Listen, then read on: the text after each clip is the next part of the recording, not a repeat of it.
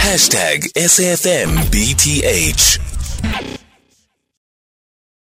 Let's quickly speak to Professor Thebe Medupe, who is a astrophysics professor at the Northwest University. So history has been made as India's Chandrayaan 3 spacecraft has become the first ever to land on the moon's south pole and just the fourth country to ever get there, joining the US, the Soviet Union, and China. To explain what this historic moment means, Professor Thebe now joining us on the line. Prof, good afternoon. Thank you so much for making time for us. So, just quick clarity here. Does it mean that it has now landed on the south pole, meaning that it is the first time that any country has managed to accomplish this, while the other three countries have landed on the north? North side of the moon.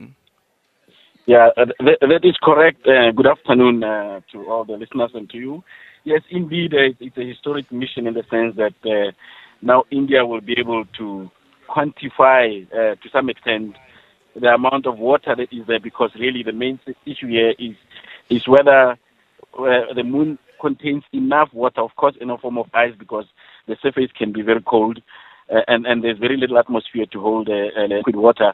So, so the, the water is um, whether the amount of water on the moon, especially in the at the poles, especially south poles, uh, is enough for for sustained uh, exploration or visit by human beings to the moon, and also, of course, water can be turned into rocket fuel, and so anyone who wants to visit the moon, any nation that wants to visit the moon, wants to be able to get uh, refuel their uh, uh, their spacecraft, as well as to have enough drinking water for for the astronauts who are visiting there. So this is quite historic, and that really means that uh, India is now firmly confirmed as a as a spacefaring nation.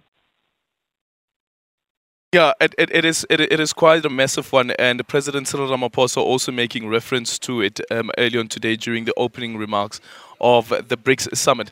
But now, going forward, how exactly would the spacecraft be able to collect all of that data as well as the evidence of water?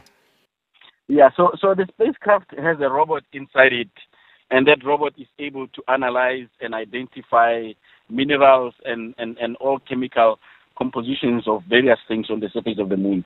So one imagines that uh, the spacecraft, I mean, the robot will come out of the spacecraft and then wander around and collect samples and analyze and identify the chemical compositions and therefore uh, establish whether there is really because ice can be in a form of dry ice, the stuff that we use to extinguish fire, which is not drinkable, uh, uh, but and also it can be uh, proper water ice, which is drinkable and which which is really uh, useful for human consumption and for human exploration of the moon. Would would that robot be bringing the samples back to Earth, or are they able to do the test while it is still on the moon? Uh, I think, from my understanding, they are able to do the test while it's in the moon, on the moon, and it will send the the, the results uh, to back to Earth essentially, uh, um, uh, without having to bring the whole spacecraft back and and it's expected that uh, the craft will stay on the moon or, or remain useful on the moon for the next few weeks, maybe three or so weeks. And then, in terms of the IP, um, the intellectual property that got the Indian scientists um, to get to the Chandrayaan 3, because there were other attempts as well, what happens to that IP? Because um, Russia also made a similar attempt, um, but their spacecraft crashed, I think, about two weeks ago, leaving only India to continue with this exploration, and now it has landed. Yeah, that, that's a very good question, and I'm afraid I'm not sure whether I know the answer to that. But I, I can imagine that uh, these are secrets that countries keep to themselves because they give them a competitive advantage in terms of exploration. But I think traveling into space has become, uh, I mean, it's still a very expensive business. It's still a very difficult business to do. But uh, but I think, uh, I mean, most uh, nations with the with the funding and with the technological know-how, they're able to send things into space. Any any any attempts from South Africa? Well, uh, South Africa, I want listeners to know that South Africa, although we don't have currently the means of launching things into space, we do have a space program in South Africa, and we build satellites. So uh, I think uh, some listeners might uh, be aware of some of the the, the satellites that we have launched uh, that we have launched w- with the help of other nations in the past. So we definitely know how to build satellites by our sons by SANSA, the South African uh, uh, Space Agency, and uh, and uh, I think it's a matter of time before we either work together with other nations that have the experience and the ability to launch or we maybe in the future, if we have mm. the means, if we have the funding, we could even do our own launching of uh, of things into space. But of course, the thing that we, sh- we need to know is that things uh, never on Earth are not will not last forever. There will be a time when the resources we need are depleted, completely depleted on Earth, and it, it will be wise then to be able to go into space to be able to get uh, those re- resources,